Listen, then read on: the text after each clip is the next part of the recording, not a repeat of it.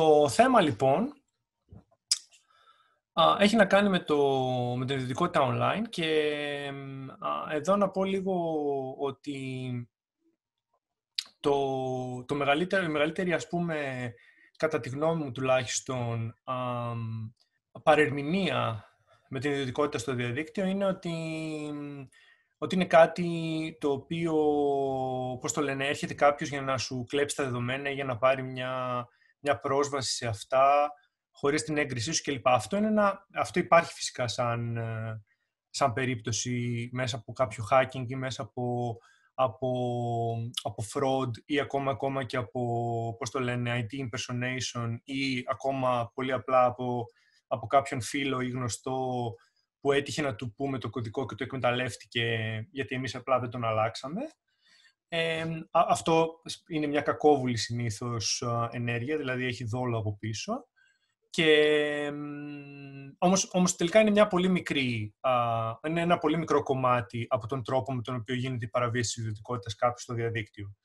Ε, οπότε αυτό που θέλω να κάνω ξεκάθαρο ξεκινώντας είναι ότι η παραβίαση της ιδιωτικότητας στο διαδίκτυο οφείλεται κατά ένα πολύ μεγάλο βαθμό, α, είναι η προσωπική μου άποψη αυτή, στο γεγονός ότι ο, οι χρήστες, εμείς όλοι δηλαδή, ε, δεν έχουμε πολύ καλή ε, αντίληψη και εκτίμηση ε, αυτό που λέμε ψηφιακό ίχνος, δηλαδή τα δεδομένα που, που δίνουμε διαθέσιμα δημόσια εκεί έξω, πόσα πολλά μεγάλα είναι και ποια είναι.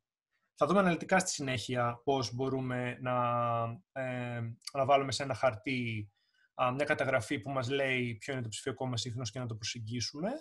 Αλλά για να πω από τώρα κάποιο hint, δεν είναι καμιά φοβερά, φοβερά τεκμηριωμένη επιστημονικά διαδικασία. Απλά πρέπει να πάρουμε υπόψη μας όλες τις διάφορες παραμέτρους. Δηλαδή, κάποιος πιστεύει ότι το βασικό κομμάτι είναι τα social media και έχει δίκιο, όμως ξεχνάει ας πούμε, τα, ε, τις δυνατότητες που δίνει στις εφαρμογές κινητής τηλεφωνίας, π.χ. location tracking σε κάποια applications που δεν το περιμένεις ότι υπάρχει, γιατί όταν εγκαθιστάς ένα application, σου βγαίνει εκείνο το πολύ ωραίο στην εγκατάσταση παραθυράκι που λέει α, δικαιώματα που πρέπει να δώσεις. Έχει μια μεγάλη λίστα, εσύ βλέπεις τα δύο-τρία πρώτα, αλλά δεν μπαίνεις στον κόπο να δεις και τα πιο κάτω τι είναι. Και λοιπόν μπορεί να υπάρχει ένα location tracking, ένα tracking επαφών από το κινητό, που επειδή η λογική μας λέει ότι αυτό το application που βάλαμε δεν θα το χρειάζονταν αυτό, μπορούμε να το πατάμε και μετά έχει πρόσβαση στα δεδομένα αυτά. Άρα λοιπόν το είναι πολύ σημαντικό το να ξέρει ο χρήστης στο διαδίκτυο ε, ποιο είναι το ψηφιακό του ίχνος, να μπορεί να το βρει και να μπορεί και να το διαχειριστεί. Ε, αυτό το τελευταίο κομμάτι της διαχείρισης δεν θα το καλύψουμε στη σημερινή διάλεξη, γιατί θα ξεφύγουμε πάρα πολύ αν πάμε στο πώς μικραίνουμε το ίχνος αυτό, αλλά θα σας πω, για όσους από εσάς ενδιαφέρονται, ε, πώς μπορείτε να κάνετε μια πολύ γρήγορη και σοβαρή αρχή με έναν οδηγό που έχει βγάλει α, η Mozilla σε συνεργασία με, ένα, με έναν φορέα non-profit. Ε, είναι δωρεάν διαθέσιμος online, οπότε δεν υπάρχει κάποιο θέμα αγοράς κλπ. Και από εκεί μπορεί να κάνετε μια αρχή. Περικλεί αν τυχόν συνεχιστούν οι ομιλίες και θέλετε κάποια στιγμή να κάνουμε ένα δεύτερο μέρος με αυτό, με πάρα πολύ χαρά μπορούμε να το κάνουμε σαν part 2. Ε, λοιπόν, μέσα στην παρουσίαση υπάρχουν κάποια πράγματα που αφορούν τον GDPR. Σκέφτηκα ότι είναι καλό, εφόσον έχω τη γνώση, να τα πούμε και αυτά. Είναι πολύ επιφανειακά, δηλαδή πολύ πάνω-πάνω δυνατότητες που μας δίνει το GDPR σαν Ευρωπαίους χρήστες του διαδικτύου ή ακόμα και σαν όταν έχουμε κάτι δικό μας, κάποια online σελίδα κλπ τι είναι αυτό το οποίο δημιουργεί προβλήματα, έτσι για να έχουμε ένα, μια συνολική α, αναφορά σε αυτό που λέμε. Ε, οπότε το disclaimer αυτό λέει ότι δεν είμαι νομικός σύμβουλος η, α, και η εταιρεία μου, η Social Mind, δεν παρέχει επίσης νομικές συμβουλές. Ε, οπότε, ό,τι ακούσετε από εδώ είναι ουσιαστικά μια έξτρα α, πληροφορία σε όλο αυτό που συζητάμε, από, κυρίως από την τεχνική σκοπιά. Δεν είναι τόσο... Α, έχει μέσα νομικούς όρους, όμως εγώ ίδιος δεν είμαι νομικός, οπότε μην πει κάποιος, Α, οκέι, okay, το, το πει κάποιος νομικός και τώρα α, δουλεύω με βάση αυτό. Είναι όπως στα καζίνο που σου λένε από κάτω ε, επένδυσε υπεύθυνα και τα σχετικά. Α, τώρα, ένα πολύ βασικό ερώτημα. Α, εντάξει, αυτό που είναι τα καζίνο έτσι δεν έχει καμία σχέση με την παρουσίαση, είναι μια παρομοίωση, προφανώς μην παρεξηγηθούμε κιόλας.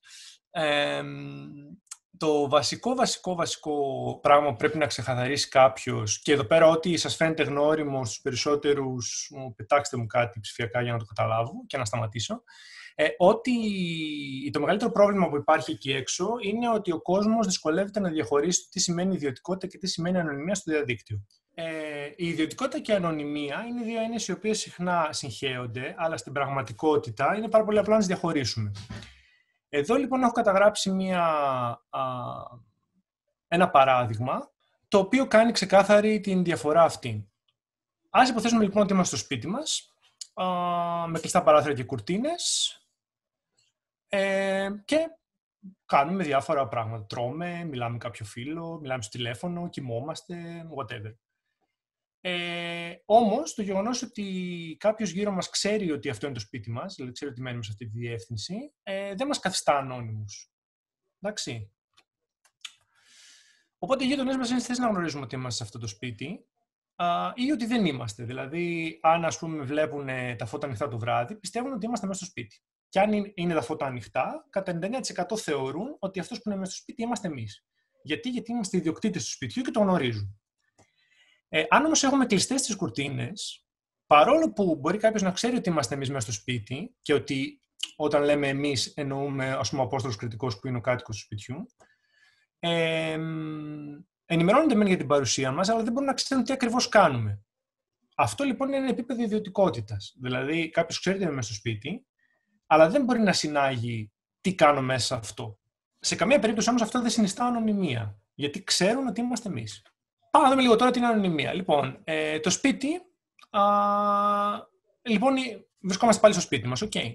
Όμως τώρα, μέσα στο σπίτι έχουμε μία υπόγεια καταπακτή, την οποία αν την ανοίξουμε και την προχωρήσουμε, βιάζει σε, ένα, σε μια καλύβα έξω από την πόλη, όπου εκεί πέρα ε, δεν έχουμε πάει ποτέ ε, από έξω, δηλαδή δεν έχουμε ποτέ περπατήσει από την κεντρική είσοδο της καλύβας για να μπούμε, άρα δεν μας έχει δει ποτέ κανένας να μπαίνουμε εκεί. Ο μόνος τρόπος που την, που την προσεγγίζουμε είναι μέσα από αυτή τη σύραγγα.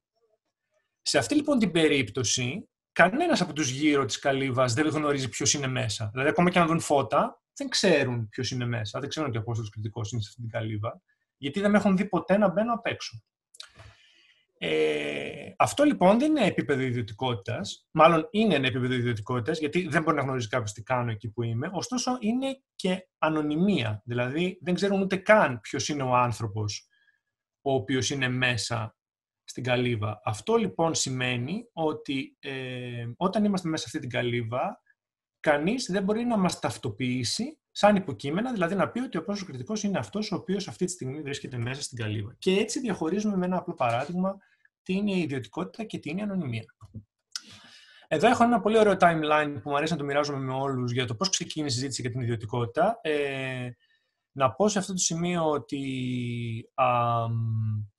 ε, το, κάποια στιγμή γύρω στο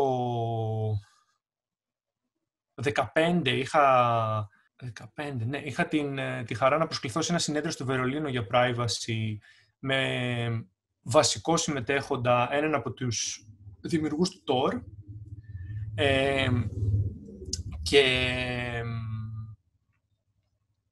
συγγνώμη, το 2013. Και ήταν η ίδια περίοδος, η ίδια χρονιά που ο Snowden είχε δημοσιεύσει τα έγγραφα από την NSA και είχε δημιουργηθεί όλο το σκάνδαλο αυτό. Ε, και εκεί πέρα είχαμε, είχαμε κάνει μια έτσι πολύ καλή συνέντευξη, πολύ καλή ομιλία, πολύ καλό συνέδριο και από εκεί πέρα είχα ξεκινήσει και εγώ λίγο να ασχολούμαι με, με όλο το θέμα, δηλαδή μου μπήκε η ιδέα. Ας τα πάρουμε όμως από την αρχή. Το 2008 ο Κόρι Ντόκτορο που είναι συγγραφέας κατά κύριο λόγο, αλλά και ο, ένας εκ των α, διευθυντικών στελέχων πλέον του Electronic Frontier Foundation, που είναι υπεύθυνο για τις ψηφιακές ελευθερίες, την ελευθερία του λόγου στο διαδίκτυο κλπ. Ε, δημοσίευσε ένα μυθιστόρημα που θεωρείται και το πρώτο open source μυθιστόρημα στον κόσμο, δηλαδή διατίθεται με άδεια, με άδεια Creative Commons, ολόκληρο, ε, το Little Brother όπου Little Brother α, λέγεται γιατί ακριβώς ε, είναι μία ε, διστοπική ιστορία ε, από τρία παιδιά τα οποία ζουν σε έναν κόσμο ο οποίος παρακολουθείται 24-7 από κάμερες, trackers στους υπολογιστές, στα κινητά κλπ. Η κυβέρνηση το κάνει αυτό για να μπορεί να ελέγχει ε, και προσπαθούν ε, με γνώσεις hacking που έχουν να ξεφεύγουν από το σύστημα και να παίρνουν ας πούμε, λίγο, να τον μπερδεύουν και να έχουν λίγο χρόνο που δεν μπορεί να καταλάβει κάποιος που είναι και τι κάνουν. Ε, εντάξει, κάποια στιγμή παρακάτω τους πιάνουν, τους ανακρίνουν. Είναι ένα ωραίο μυθιστόρημα σε περίπτωση που θελήσετε να το, ε, να το, να το δείτε. Εντάξει. Ε, τώρα, το 2010, συγγνώμη, το 2010 ο Ζούκερμπεργκ δίνει μια συνέντευξη στην Κάρα Σουίσερ και Walt Mossberg για το, στο τότε All Things D για θέματα ιδιωτικότητας του Facebook. Ο λόγος που το βάζω αυτό, και μπορείτε να δείτε τη συνέντευξη αν πατήσετε το link, ε, είναι γιατί το, το 18 που έγινε το σκάνδαλο με την Cambridge Analytica, ε, η Κάρα Σουίσερ με το νέο της podcast του ξανακάλεσε και αν τα δείτε τα δύο σε αντιπαραβολή θα δείτε ότι ε, οι απαντήσεις του δεν έχουν αλλάξει ιδιαίτερα.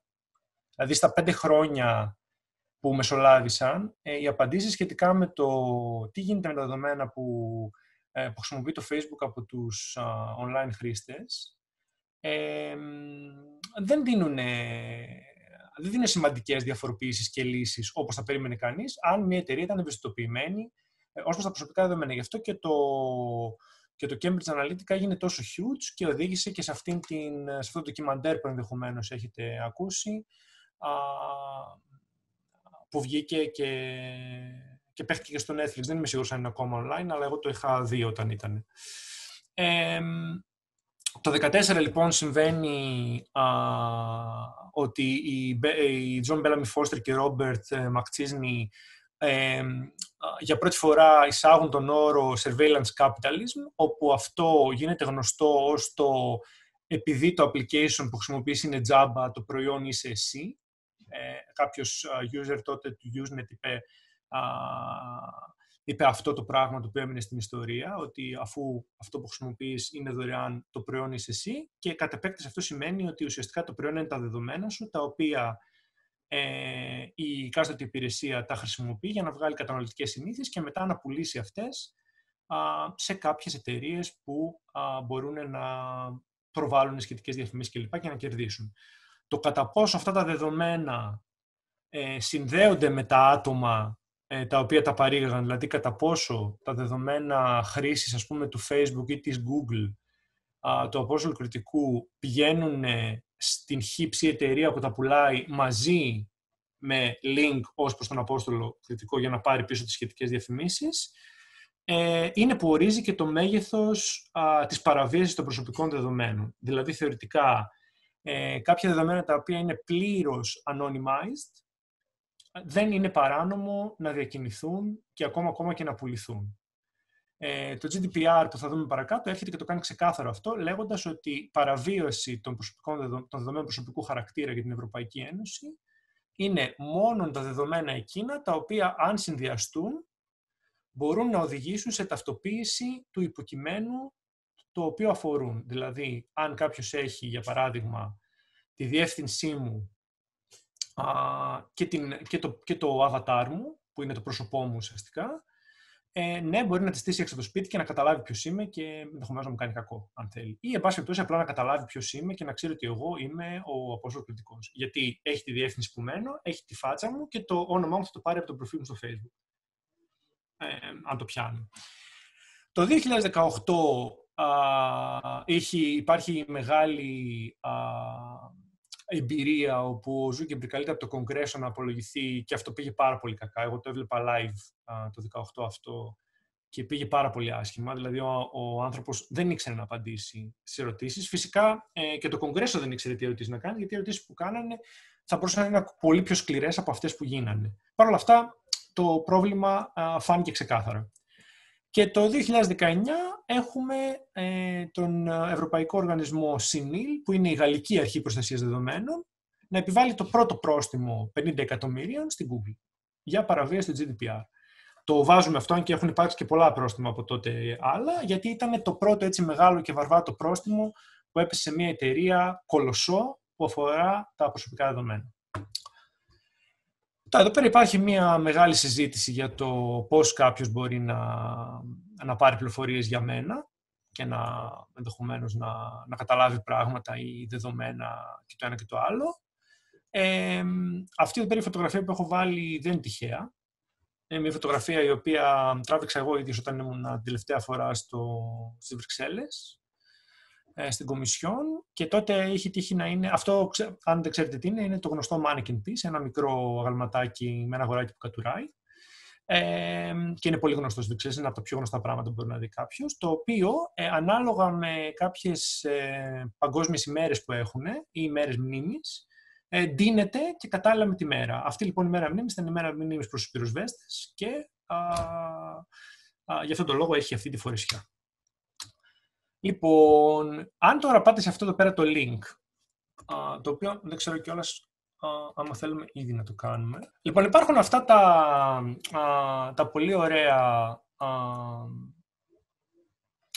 προγραμματάκια στο ίντερνετ όπου λέγονται EXIF Data Viewers, δεν ξέρω αν τα γνωρίζετε, στα οποία ε, η, η ιδέα είναι ότι ανεβάζετε μία φωτογραφία, ας πούμε να γράψουμε Θεσσαλονίκη image, εντάξει, θα παίρνουμε αυτήν εδώ τυχαία την πρώτη που βρίσκουμε, Βάλουμε uh, view image,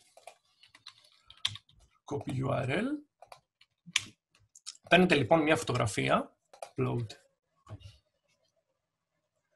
Και κάνοντας λοιπόν την, φορτώνοντας σε αυτό εδώ πέρα το προγραμματάκι, μπορεί να σας δείξει τις παραμέτρους που έχει το EXIF αρχείο. Για όσους δεν γνωρίζουν, το EXIF, τα EXIF data είναι ουσιαστικά τα αρχεία που χρησιμοποιούν φωτογραφικές μηχανές, ε, τα metadata ουσιαστικά της φωτογραφίας, τα οποία δίνουν κάποιες χρήσιμες πληροφορίες όπως το resolution, ε, τα, τα DPIs, πόσο ε, κάποιες ρυθμίσεις της κάμερας που, που έγιναν ή κάποια φίλτρα κλπ.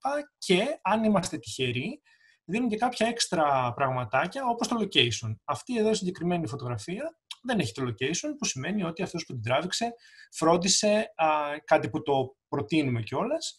Ε, πριν ανεβάσει φωτογραφίες από τη φωτογραφική του μηχανή στο blog του για να δείξει πώς πέρασε το καλοκαίρι, ε, να απενεργοποιήσει είτε από το κινητό του ε, είτε να τα περάσει από ένα πρόγραμμα που απενεργοποιούνται τα EXIF με τα data, οπότε αυτό βοηθάει στο να μην περάσουν πληροφορίες όπως ε, latitude, longitude, δηλαδή οι α, συντεταγμένες τις οποίες τραβήχθηκε η φωτογραφία. Οπότε, άλλος θα μπορούσε να ξέρει ακριβώς, για παράδειγμα, αν έχετε βγάλει φωτογραφία του σπίτι σας στη Χαλκιδική, πού βρίσκεται το σπίτι σας στη Χαλκιδική. Ακριβώς το PIN. Για να καταλάβουμε λίγο το impact. Αυτό λοιπόν είναι ένα προγραμματάκι το οποίο μπορεί να πάρει μια φωτογραφία και να σας δώσει τέτοια α, πραγματάκια. Βλέπουμε εδώ ότι α, η συγκεκριμένη φωτογραφία δεν έχει τέτοια metadata, άρα λοιπόν ο φωτογράφος που την ανέβασε έκανε σωστά τη δουλειά του. Α, επιστρέφουμε λοιπόν στην παρουσίαση. Τώρα, προσωπικά δεδομένα στο διαδίκτυο. Ε, τα προσωπικά δεδομένα στο διαδίκτυο αφορούν τα κανάλια τα οποία χρησιμοποιούμε. Και α, σε αυτά υπάρχουν τα προσωπικά μας δεδομένα. Είναι αυτό που έλεγα πριν, πώς θα βρούμε το footprint, το, το ψηφιακό μας ίχνος.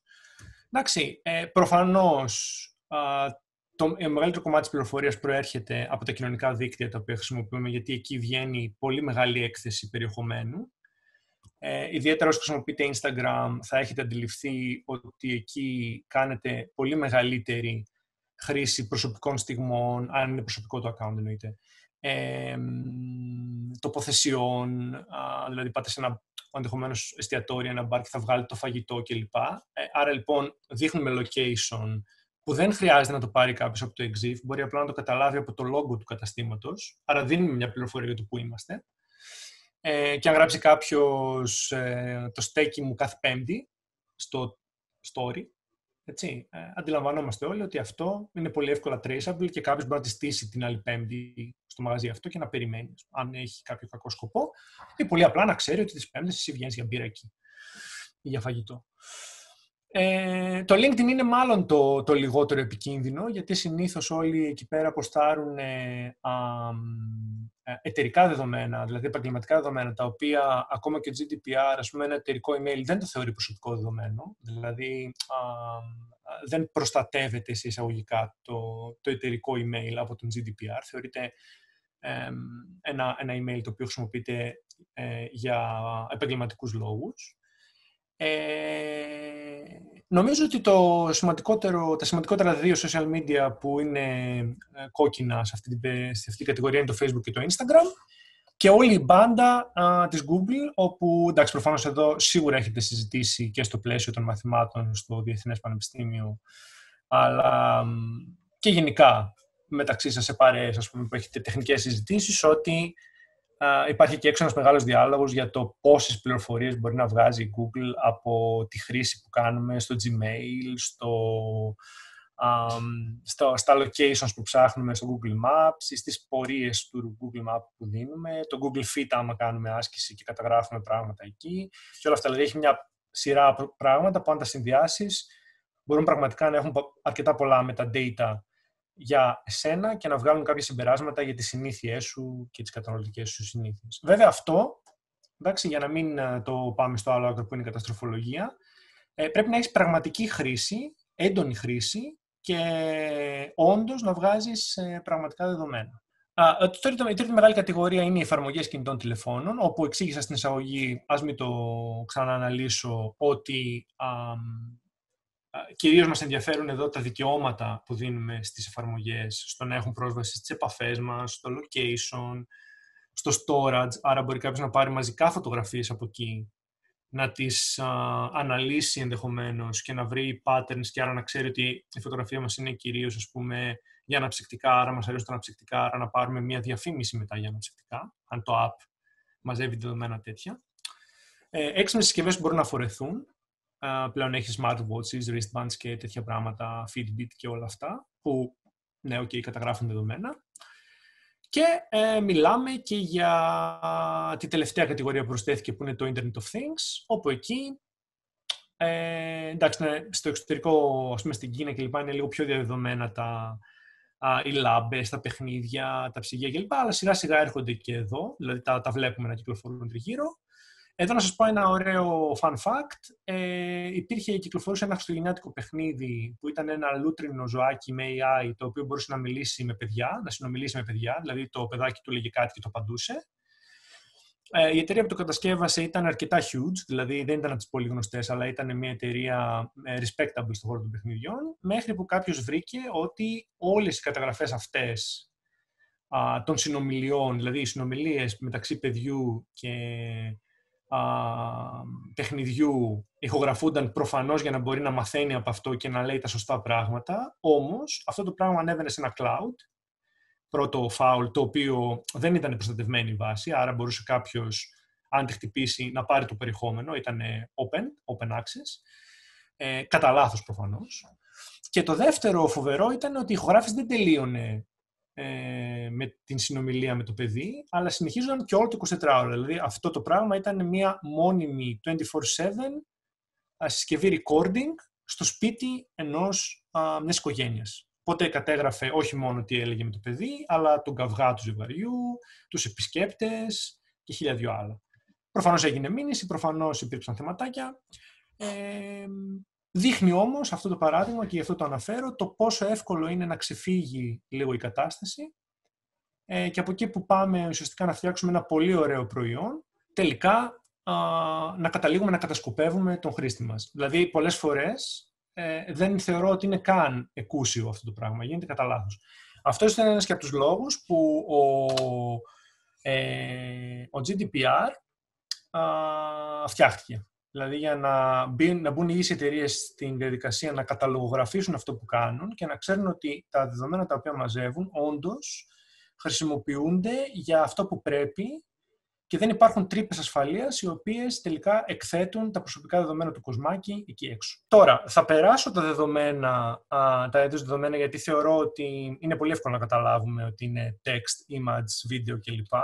Για να πάμε λίγο σε πιο zoom, ε, δεν ξέρω για πόσο χρόνο έχω. Ε, εδώ υπάρχουν κάποια ερωτήματα που μας ρωτάνε συχνά και τα έβαλα για να τα ξέρετε κι εσείς. Π.χ. εταιρείες όπως Google, Facebook κλπ. τα χρησιμοποιούν αυτά τα δεδομένα. Η απάντηση είναι ναι.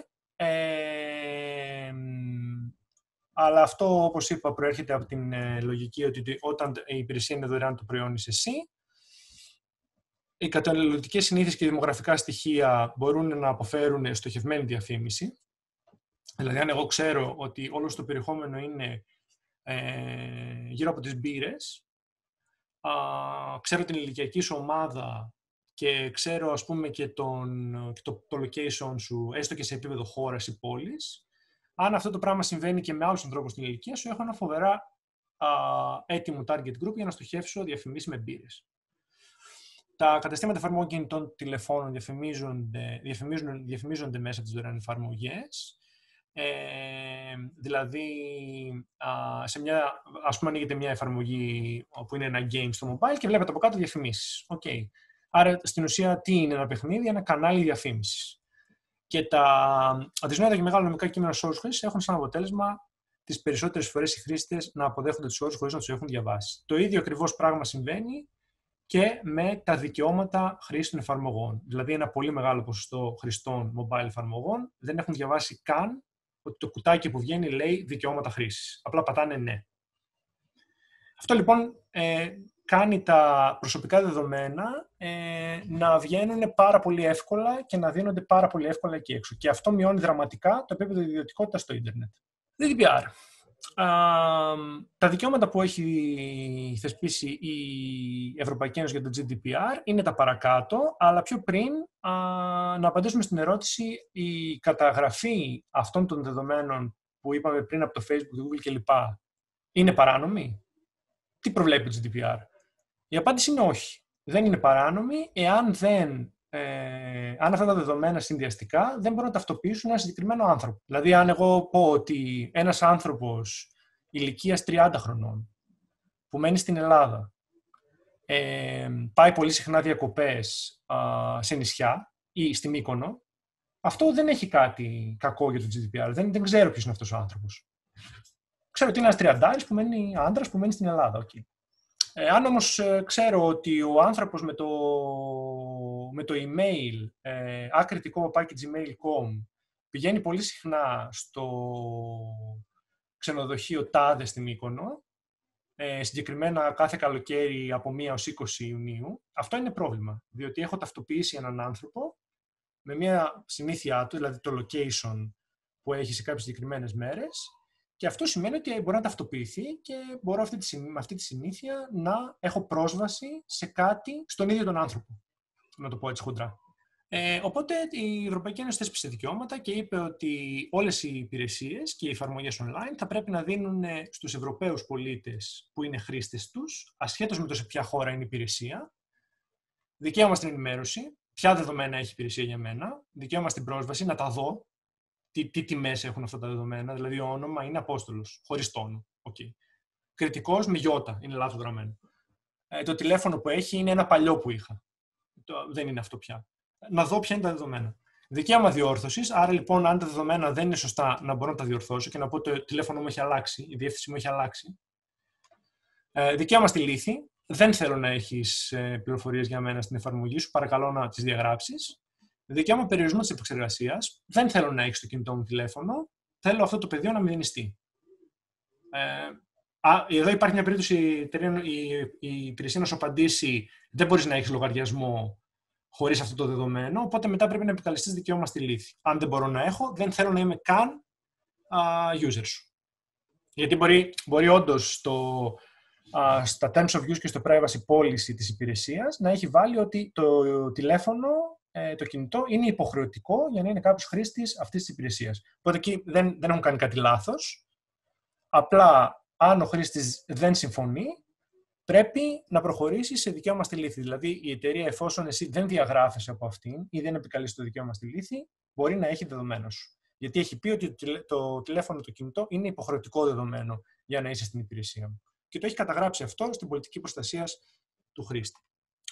Ε, δικαίωμα στη φορητότητα. Θέλω να πάρω τα δεδομένα μου όλα σε ένα, ξέρω εγώ, με έναν τρόπο που να μπορώ να τα έχω στον υπολογιστή μου και να τα δώσω σε κάποιον άλλον αν, αν θέλω. Αυτό έχει γίνει π.χ. πιο πολύ για online υπηρεσίες παρόχων κινητής τηλεφωνίας. Θέλω να φύγω λοιπόν από, την, από τον πάροχο Α και να πάω στο Β. Και δεν θέλω να ξαναδίνω όλα τα στοιχεία από την αρχή. Μπορείτε να μου τα δώσετε με έναν τρόπο. Ε, δικαίωμα στην ένσταση. Ότι δηλαδή κάποιες πληροφορίες που έχετε ε, εγώ δεν θεωρώ ότι τις χρειάζεστε, παρόλο που αυτό λέει η πολιτική προστασία σας. Αυτό δεν προχωράει πολύ τη συζήτηση, για να το ξέρετε στην πράξη τι γίνεται. Στην ουσία θα σου πούνε ή διαγράφεσαι ή μένει. Μετά, αν θέλεις, μπορείς να κάνεις μια, μια καταγγελία στην αρχή προστασίας της χώρας σου και να δουν αυτοί αν θα τους κάνουν κάποια σύσταση.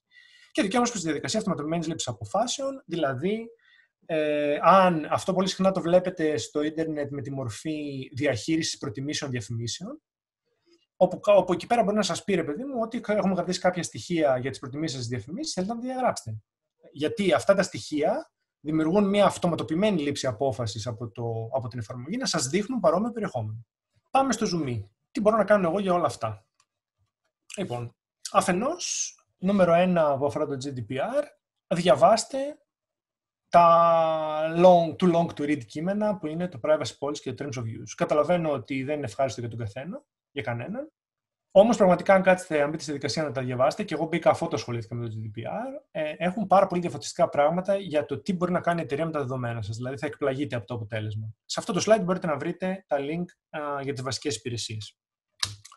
Δύο. Κατεβάστε τα προσωπικά σας δεδομένα για να δείτε τι έχει μέσα. Αυτό τι είναι. Ε, α, ουσιαστικά σας α, μεταφέρει στην σελίδα της κάθε υπηρεσίας που μπορείτε να ζητήσετε ένα export των δεδομένων σας. Αυτό συνήθως έρχεται είτε σε ένα JSON, είτε σε ένα XML, είτε το Facebook το κάνει ένα, ε, μια μικρή σελίδα offline με HTML αρχεία, τα οποία μπορείτε να ανοίγετε και να βλέπετε στον υπολογιστή σας. Και εκεί πέρα θα βρείτε, πώς το λένε, αρκούδες και δράκους, Όπως για παράδειγμα, όταν κατέβασα εγώ τα δικά μου δεδομένα από το Twitter, είδα ότι εκτός των άλλων ε, κρατούσε καταγεγραμμένες τα ονόματα των εφαρμογών mobile που είχα σε όλα τα προηγούμενα μου κινητά. Δηλαδή βρήκα εφαρμογές που είχαν καταστήσει με το πρώτο μου ever κινητό που είχα Twitter account. Το οποίο δεν περίμενα ότι, ότι υπήρχε εκεί μέσα. Και ενδεχομένως δεν το περίμενε ούτε και το Twitter μεταξύ μας. Δηλαδή, μπορεί να το κρατούσε και να μην ξέρει καν το λόγο για το οποίο το κάνει. Παρ' όλα αυτά ήταν εκεί και μου είχε κάνει μεγάλη εντύπωση. Νομίζω ότι στη συνέχεια το αφαίρεσαν αυτό. Οπότε, αν το κάνει κάποιος, ας μου στείλει μετά ένα email ότι δεν τα βρήκα εγώ, για να έχουμε λίγο μια, μια α, συνέχεια στο πείραμα.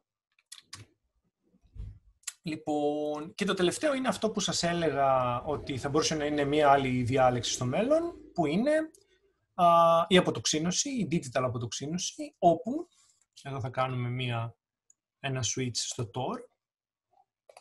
Το πρόγραμμα λέγεται Data Detox Kit. Είναι μια συνεργασία, όπως σας είπα, της Mozilla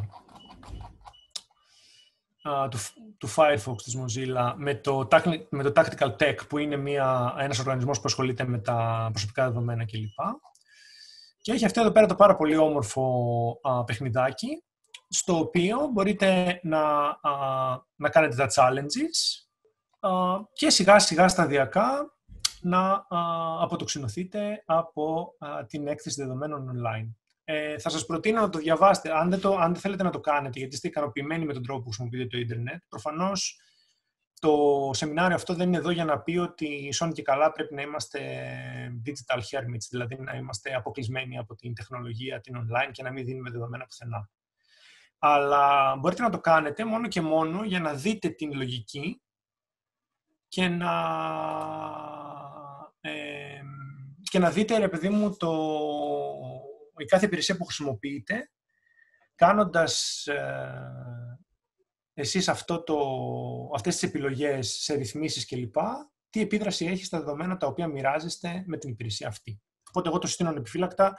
Ε, να πω εδώ και ένα μικρό shout-out, ε, γιατί ε, έχω ζητήσει να αναλάβω την επίσημη μετάφραση αυτού του πράγματος στα ελληνικά και οι άνθρωποι ήταν πολύ ευγενικοί στο να μου πούνε ότι μπορώ να το κάνω. Και εντάξει, έχει μείνει λίγο πίσω γιατί είχα κάποιες δουλειές, αλλά πιστεύω ότι κάποια στιγμή θα μπορούμε να έχουμε και τον ελληνικό οδηγό και να, να, να μπορούμε να το δώσουμε. Ο λόγος που το έκανα είναι γιατί πιστεύω ότι κάποιοι α, άνθρωποι α, στην Ελλάδα μεγαλύτερης ηλικίας θα μπορούσαν να, να, να, βοηθηθούν από αυτό και δεν έχουν την ευχαίρεια που έχουμε όλοι εμείς οι υπόλοιποι στα αγγλικά, οπότε νομίζω ότι τους αποκλείει από αυτή την,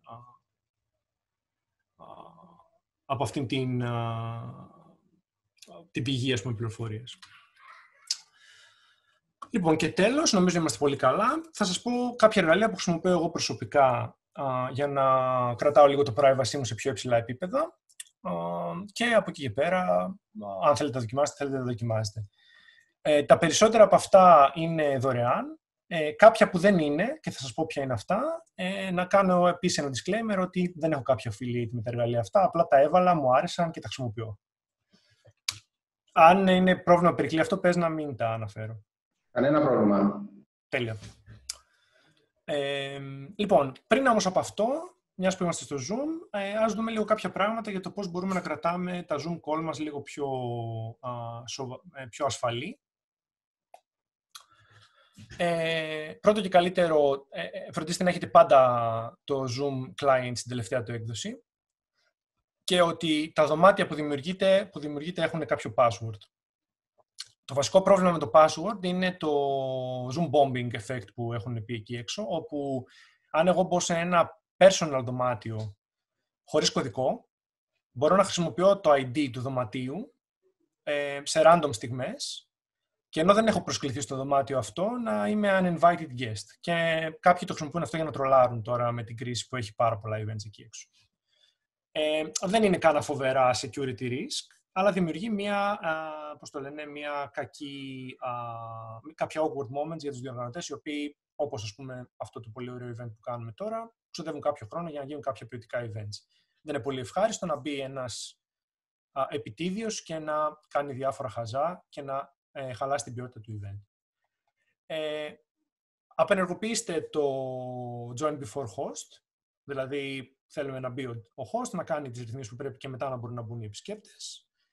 Ε, τώρα, ας πούμε, εγώ μοίρασα μία παρουσίαση. Θα μπορούσα να είχα μοιράσει ένα γκυφάκι με ένα malware μέσα και να το πάρετε κάποιοι και να έχετε προβλήματα. Ε, οπότε το file transfer μπορεί να είναι προβληματικό στα Zoom calls, αν κάποιος ξέρει πώς να το χρησιμοποιήσει για να, για να δημιουργήσει πρόβλημα. Η άλλη περίπτωση είναι να βάλει κάποιος ένα βίντεο το οποίο είναι πάλι για να δημιουργήσει κακή εικόνα ή να τρολάρει το event, να βάλει ένα βίντεο το οποίο είναι φερρυπίν ονομασμένο respective privacy online, αλλά μέσα να έχει ακατάλληλο περιεχόμενο και να γίνουν embarrassed οι διοργανωτές.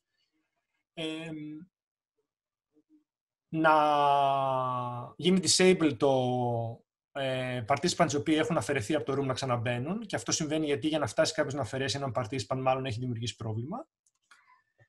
Ε, και εδώ τώρα πίσω μου βλέπετε το δωμάτιό μου, αλλά ε, αυτό θα μπορούσαμε να το είχαμε αποφύγει. Όχι ότι έχω κάποιο πρόβλημα εγώ προσωπικά, αλλά για σε κάποιον άλλον θα μπορούσε να έχει κάποια ε, πράγματα πάνω, όπως αφήσεις, χαρτιά ή κάτι άλλο που τον ταυτοποιεί, οπότε να μην ήθελε να το κάνει ε, υπάρχει δυνατότητα στα, στο Zoom calls να, να μην έχετε το background σας ε, του δωματίου, αλλά να έχετε μια εικόνα σαν background. Ε, έχω, έχει φτιάξει το, ο Firefox μια τέτοια εικόνα, την οποία μπορείτε να χρησιμοποιείτε στα Zoom calls αν θέλετε, που μου άρεσε και γι' αυτό την έβαλα, το link. Είναι αυτή εδώ. Οπότε άμα το κατεβάσετε αυτό το αρχείο, μπορείτε να το βάζετε στα Zoom background και αν έχετε ένα σταθερό background πίσω σας, θα παίξει πάρα πολύ ωραία. Keep your personal meeting ID private. Αυτό σημαίνει ότι αν, αν φτιάχνετε δικά σας Zoom calls, καλό είναι να δημιουργείτε ένα καινούριο δωμάτιο αναπρογραμματισμένο event, ώστε το ID να μην είναι το προσωπικό σας. Σαν participants, καλό είναι να έχετε κλειστό βίντεο και κάμερα και για να μην εκτεθείτε εσείς οι ίδιοι, αλλά και για να μην ενοχλείτε αυτούς οι οποίοι είναι μέσα στο meeting, αν π.χ. περάσει κάποιος μέσα στο σπίτι και φωνάζει ή γίνει κάτι περίεργο έξω στον δρόμο και ακούγεται. να είστε εσείς οι ίδιοι muted εφόσον δεν μιλάτε. και το Protect your privacy of your home είναι το ίδιο πράγμα αυτό με την εικόνα του background. Ε, επίσης, σας έχω βάλει το source από, από το άρθρο που λέει αυτά εδώ τα πράγματα, που είναι από τη Mozilla. Ε, εδώ έχουμε ένα λάθος τίτλο σε slide. Έπρεπε να λέει Tools for Privacy, αλλά δεν πειράζει. Ε, θα μου το συγχωρήσετε. Ε, αυτά λοιπόν είναι τα εργαλεία είναι κάποια από τα εργαλεία που χρησιμοποιώ εγώ. Πάμε να δούμε κάποιες κατηγορίες. Instant, instant messaging. Εδώ η κορυφή κατά τη γνώμη μου, αλλά είναι προσωπική γνώμη, δεν το στηρίζω κάπου, παραμένει το Signal που είναι ένα Viber με αρκετές, είναι ένα, ενός είδους Viber με αρκετές από τις δυνατότητες του Viber, αλλά με πολύ μεγάλη έμφαση στο security και στο privacy και ο λόγος είναι ότι χρησιμοποιεί το λεγόμενο end-to-end encryption. Στα πολύ γρήγορα, αυτό σημαίνει ότι η πληροφορία ε, των μηνυμάτων, βίντεο, φωτογραφιών και audio που μπορώ να στείλω στον άλλον ε, δημιουργείται στο κινητό μου, κρυπτογραφείται στο κινητό μου, φεύγει κρυπτογραφημένη και μένει στον σερβερ ε, attached σε ένα κλειδί που έχει δημιουργηθεί στην εφαρμογή μου στο κινητό μου που αν χάσω τον κωδικό του δεν είναι ανακτήσιμο. Δηλαδή δεν μπορώ να πάρω πίσω τα δεδομένα μου. Αν χάσω τον κωδικό αυτό και αν χάσω και το recovery code που, που έχει η εφαρμογή, το οποίο είναι μια σειρά από χαρακτήρες που πρέπει να θυμάσαι, ε, δεν υπάρχει κανένας τρόπος να ανακτήσει το λογαριασμό. Ούτε με ticket, ούτε με request, ούτε με τίποτα. Αυτό το κάνουν για να αποδείξουν ότι η εφαρμογή τους είναι fully private, δηλαδή ό,τι στέλνεις ε, μπορεί να ε, αναγνωστεί μόνο αν κάποιος έχει πρόσβαση στη συσκευή σου την ώρα που το γράφεις. Αυτό σημαίνει ότι έχει κάτι το κινητός σου πρακτικά. Ε, ή έχει κάποιον keylogger. Ε, Αλλιώς, αν φύγει από αυτό το βήμα, δεν μπορεί να ανακτηθεί ποτέ. Δηλαδή, όποιος ε, χακάρει τον σερβερ του Signal θα δει σκουπίδια μέσα. Πράγματα που δεν τα καταλαβαίνει. Και αν χάσει τον κωδικό σου, δεν μπορείς να τα ανακτήσεις και εσύ ο ίδιος. Οπότε καταλαβαίνεις ότι ε, δεν μπορώ εγώ να χρησιμοποιήσω, ας πούμε, ε, με κάποιο τρόπο τα δικά σου στοιχεία, εφόσον α, δεν τα ξέρω, δεν μου τα έχεις δώσει, για να πάρω και την πληροφορία σου. Από browsers, α, δεν ξέρω τι χρησιμοποιείτε εσείς, εγώ χρησιμοποιώ για καθημερινή χρήση τον Firefox. Ε, όμως, πολύ ωραίοι browsers εναλλακτικοί για το privacy είναι ο DuckDuckGo και ο Brave, όπου ουσιαστικά έχουν κάποιο, σκοτώνουν κάποιους trackers α, από sites by default ε, και αν, ε, έχετε, αν, έχετε, αν θέλετε να έχετε και anonymity μεταξύ των άλλων, μπορείτε να χρησιμοποιήσετε το Tor, όπως ε, το οποίο είναι αυτός εδώ πέρα ο browser που έχουμε χρησιμοποιήσει για τις 3-4 σελίδες που ανοίξαμε και είναι αυτός εδώ. Εντάξει, ε, αν το ανοίξετε, λέει About Tor, χρησιμοποιεί by default τη μηχανή του DuckDuckGo, έχει φτάσει στην 9.09 έκδοση, είναι πολύ σοβαρός, βασίζεται πάνω στον Firefox, η DuckDuckGo είναι επίσης μια search engine που μπορείτε να χρησιμοποιείτε και browser. Το Signal App που είπαμε είναι αυτό εδώ. Το χρησιμοποιεί και έχει δημιουργηθεί εν μέρη με τις συμβουλές του Snowden, οπότε είναι as private as can be, κατά τη γνώμη μου. Το Data το είδαμε. Λοιπόν, και πάμε τώρα σε δύο-τρία πράγματα τα οποία α, έχουν κόστος, αλλά εμένα με έχουν βοηθήσει πάρα πολύ. Το πρώτο είναι το πρώτο mail, όπου είναι ένα ε, email που ακολουθεί τη λογική του Signal, δηλαδή έχει end-to-end encryption επίσης. Ε, οπότε τα emails είναι πάρα πολύ ασφαλή και κρυπτογραφημένα. Οπότε αν θέλετε ένα private email μπορείτε να χρησιμοποιήσετε αυτό. Το free account του δίνει α, νομίζω 500 MB χώρο για δεδομένα που είναι μικρός σε σχέση με, τα, με τους ανταγωνιστές που είναι Gmail κλπ. Ε, και μετά από εκεί πέρα με κάποια paid πακέτα μπορείτε να πάρετε παραπάνω χώρο. Ε, αν το έχετε μόνο για τις πολύ private επικοινωνίες σας που είναι text-based, νομίζω ότι ακόμα και το, το πολύ βασικό πακέτο σας κάνει. Εγώ δηλαδή έχω ένα και το χρησιμοποιώ μόνο για κάποιες πολύ sensitive συνομιλίες που δεν θα ήθελα ας πούμε, να παραβιαστούν. Υπάρχει το Standard Notes το οποίο με έχει βοηθήσει πάρα πολύ. Είναι ένα note-taking app το οποίο συγχρονίζει στο cloud και δουλεύει επίσης όπως το Signal, δηλαδή κάνει end-to-end encryption όλα μου τα notes, είτε τα γράφω από το κινητό είτε από τον υπολογιστή και τα ανεβάζει ως encrypted. Βλέπετε ότι έχει α, δυνατότητα εγκατάστασης σε όλα, σε όλα τα πράγματα που μπορεί να έχετε. Δηλαδή μπαίνεις από web, από Mac, από Windows, από Linux, Android, iOS, whatever. Και είναι πάρα πάρα πάρα πολύ, δουλεύει seamlessly, είναι open source, οπότε το, ένας άλλος λόγος που το υποστηρίζω είναι αυτός, αλλά ε, έχει κάποια paid features που εμένα μου αρέσουν, όπως διαφορετικών ειδών editors κλπ. Ε, και έχει μια χρέωση σχετικά affordable κατά τη γνώμη μου. Αν το θέλει κάποιος, μπορεί να μπει στο Standard Notes και να το δει. Εγώ προσωπικά, αν επιλέξετε να το αγοράσετε, θα σας πρότεινα την πενταετή συνδρομή, γιατί είναι μια ειδική συνδρομή που δίνει advanced δικαιώματα στα επόμενα features στους χρήστες ε, και τα παιδιά την έχουν κάνει γιατί είναι open source το προϊόν τους και θέλουν να το χρηματοδοτήσουν. Ε, οπότε το θεωρώ λίγο ότι βοηθάμε και το community. Ξαναλέω, εφόσον σας πείσει και εφόσον α, θέλετε να επενδύσετε σε αυτό. Και έχουμε τελευταίο το, τα VPNs. Να πριν φορτώσει το συγκεκριμένο να σας πω λίγο τι είναι αυτά. Ε, λοιπόν, ένα VPN είναι ουσιαστικά ένα, α, πώς το λένε, ένας ενδιάμεσος μεταξύ του υπολογιστή μας και του web. Ε, φτιάχνοντας ένα VPN, ουσιαστικά ε, όλη μας η πληροφορία, είτε αυτό είναι βίντεο, είτε είναι φωνή, είτε είναι text, είτε είναι whatever, περνάει από τον server του VPN, κρυπτογραφείται εκεί και το αποτέλεσμα που βγαίνει στο ίντερνετ και άρα μπορεί να χακάρει κάποιος και να δει είναι κρυπτογραφημένο. Αυτό είναι η μία δουλειά που κάνουν τα VPNs και η βασική δουλειά για τα οποία χρησιμοποιούνται που είναι το security. Ε, υπάρχουν και κάποιες άλλες δουλειές που κάνουν τα VPNs, που είναι, για παράδειγμα, ε, η δυνατότητα να εμφανίζεσαι ότι ε, είσαι στο ίντερνετ από μια συγκεκριμένη χώρα. Αυτό το χρησιμοποιούμε για να παίρνουμε πρόσβαση σε περιεχόμενο, το οποίο δεν είναι allowed στην χώρα μας. Για παράδειγμα, υπάρχουν ε, κάποιοι ιστότοποι με multimedia, βίντεο, συναυλίες, το ένα το άλλο, σε Κίνα, Αμερική κλπ, που δεν είναι προσβάσιμα ε, από, την, ε, από την Ελλάδα. Ένα VPN λοιπόν μπορεί να σας βοηθήσει να έχετε πρόσβαση σε αυτό το περιεχόμενο, γιατί μπορείτε να πείτε ότι για αυτό το session θέλω να εμφανίζομαι ότι ο υπολογιστής μου είναι United States. Εντάξει, αυτό δεν είναι παράνομο. Εντάξει, απλά ε, ουσιαστικά υποδίεστε ότι, είσαι, ότι είστε ένας υπολογιστής στην Αμερική.